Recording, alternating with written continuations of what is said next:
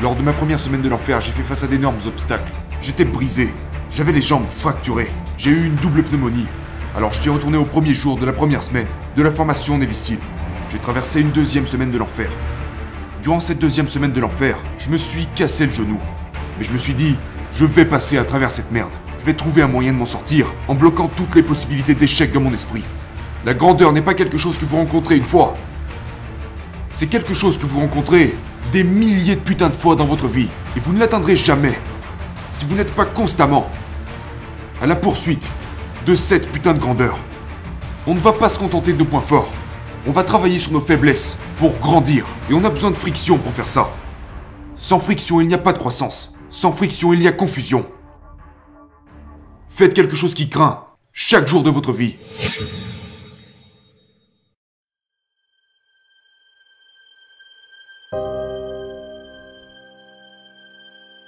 Il a frappé ma mère en haut des escaliers. Je me rappelle l'avoir vue descendre les escaliers en la traînant par les cheveux, alors qu'elle était presque inanimée. À ce moment, j'étais sur le canapé du salon, mort de peur, et j'ai sauté sur mon père pour protéger ma mère, mais il m'a tabassé.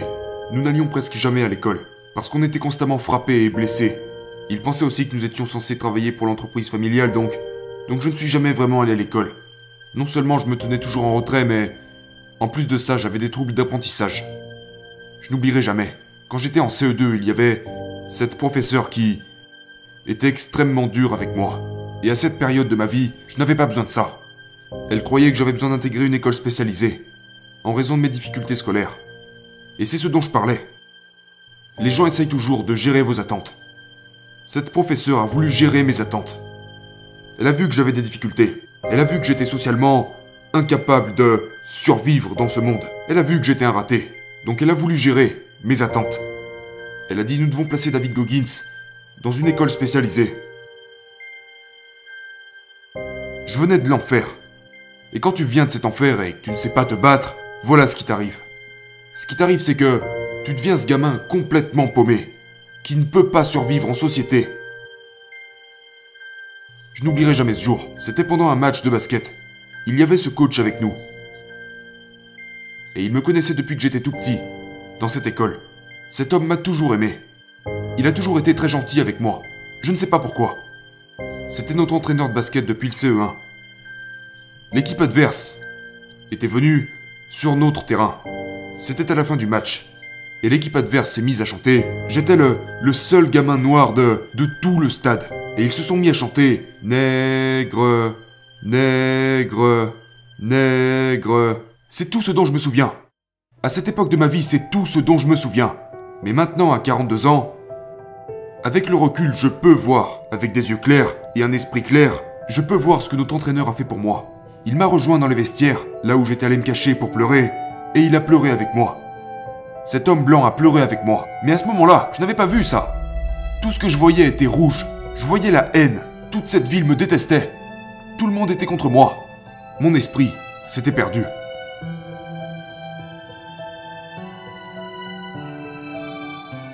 Vers 21, 22 ans, je suis passé d'environ 80 kilos à 135 kilos. Obèse, difforme, fragile, j'étais devenu ce que tout le monde m'avait dit que je serais. C'est ce que j'étais. Et ça te fait sentir comme une merde. Alors j'ai trouvé un travail en tant qu'exterminateur de cafards. Je ne dis pas que c'est un mauvais travail, je dis que ce n'était pas quelque chose qui me plaisait. Donc pendant environ 6 mois, je suis allé dans les restaurants locaux pour pulvériser des cafards. Puis un soir, je suis rentré chez moi après le travail. La première chose que je fais en arrivant dans mon salon, j'allume la télé. Et puis je vais pour pour prendre une douche. J'essayais d'écouter la télé pendant que je me préparais pour prendre une douche. Ce jour a changé ma vie. Ce jour m'a fait prendre conscience de ce à quoi je n'étais pas confronté dans la vie. Des gars en plein dans la formation des Je suis sorti de la douche et je me suis assis. Quelque chose m'a ramené devant la télévision et regardé ces gars traverser l'enfer. Je voyais tous ces gars abandonnés. Sonner la cloche. Sonner la cloche signifie que vous quittez la formation des Je les voyais poser leur casque. Et ça a continué tout au long de l'émission. Jusqu'à la toute fin de la formation. À la fin, il ne restait plus que 15 à 20 hommes. Et cette seule déclaration a changé ma vie. Ils étaient tous assis là dans leur tenue blanche. Et le commandant, l'officier supérieur se lève devant ses hommes. Il avait l'air fort et je pourrais dire qu'il défendait quelque chose. Il a dit Nous vivons dans un monde où la médiocrité est souvent récompensée. Ces hommes ici détestent la médiocrité. Quand vous entendez une déclaration comme celle-là, vous êtes obligé de penser à vous-même. Je n'étais même pas médiocre. J'étais rien. J'étais tout au fond du baril de la vie. J'avais choisi l'autoroute à quatre voies. Pour ma vie, la voie facile, celle avec des airs de repos. J'avais choisi cette voie, et la plupart d'entre nous choisissons cette voie. Quand je suis né, il y avait aussi une pelle à côté de moi. Personne ne veut aller à la pelle.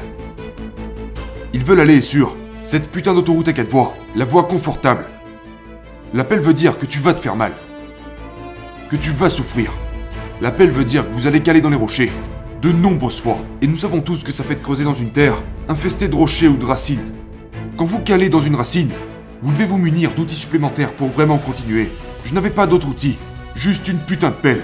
Alors je m'étais orienté vers l'autoroute à quatre voies. C'est à ce moment-là que j'ai décidé d'empoigner cette putain de pelle. Cette pelle que nous choisissons tous de ne pas prendre.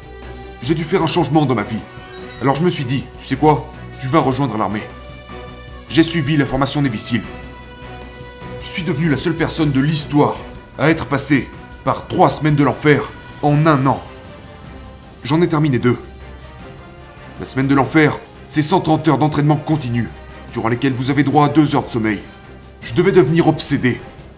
Pour tout ce qui s'est trouvé devant moi, j'ai dû trouver des moyens d'y surmonter. Donc lorsque des choses vous frappent dans la vie, des choses que vous craignez ou pour lesquelles vous n'êtes pas doué, la première chose que vous allez vous dire c'est pourquoi je suis là au juste C'est pas pour moi ça. L'eau est trop froide. Le soleil est trop chaud. Je me lève trop tôt. Pourquoi est-ce que je fais tout ça Voilà ce que va dire l'esprit de base. J'ai dû entraîner mon esprit à réfléchir sur comment vais-je surmonter ça sans jamais me donner la moindre issue de secours. J'ai appris à créer des murs devant chaque issue par lesquels mon esprit pourrait prendre envie de s'échapper.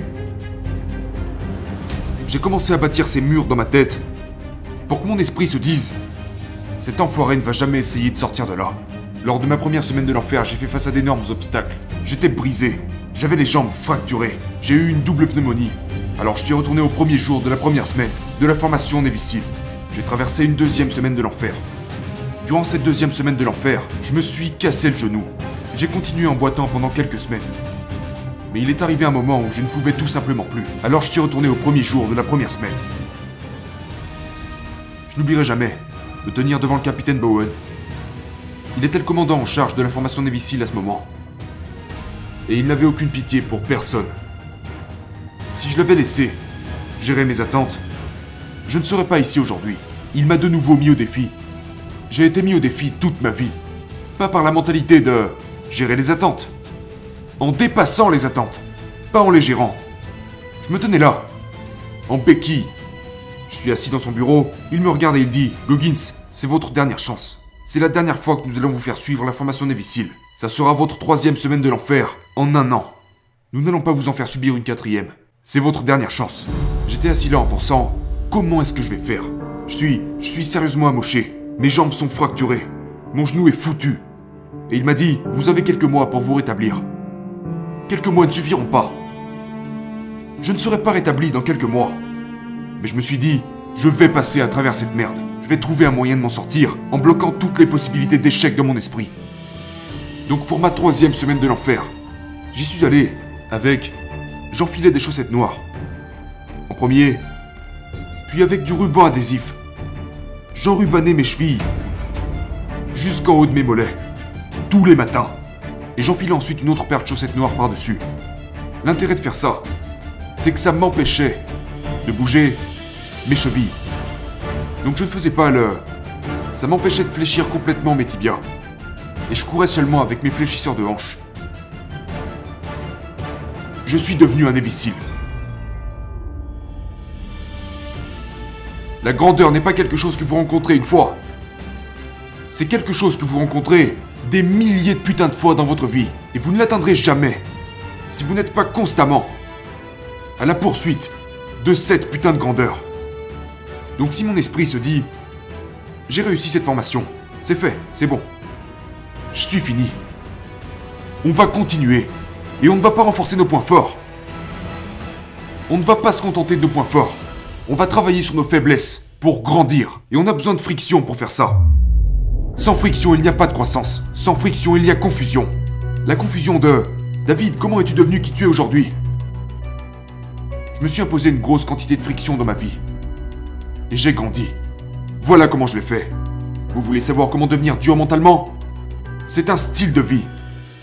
Ce n'est pas en appuyant sur le bouton snooze chaque putain de matin que vous allez y arriver. À ne pas faire votre lit, ne pas ranger votre maison. Tu n'appuies pas sur le bouton snooze. Tu te lèves. Tu ne veux pas aller courir, va courir.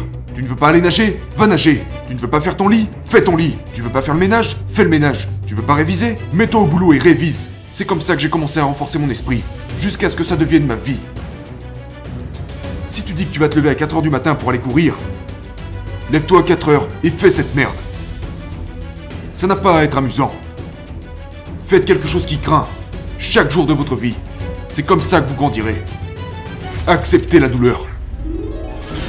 You make sure you remember one thing. All those times and hours and days you sacrificed to be the best. Stay hard.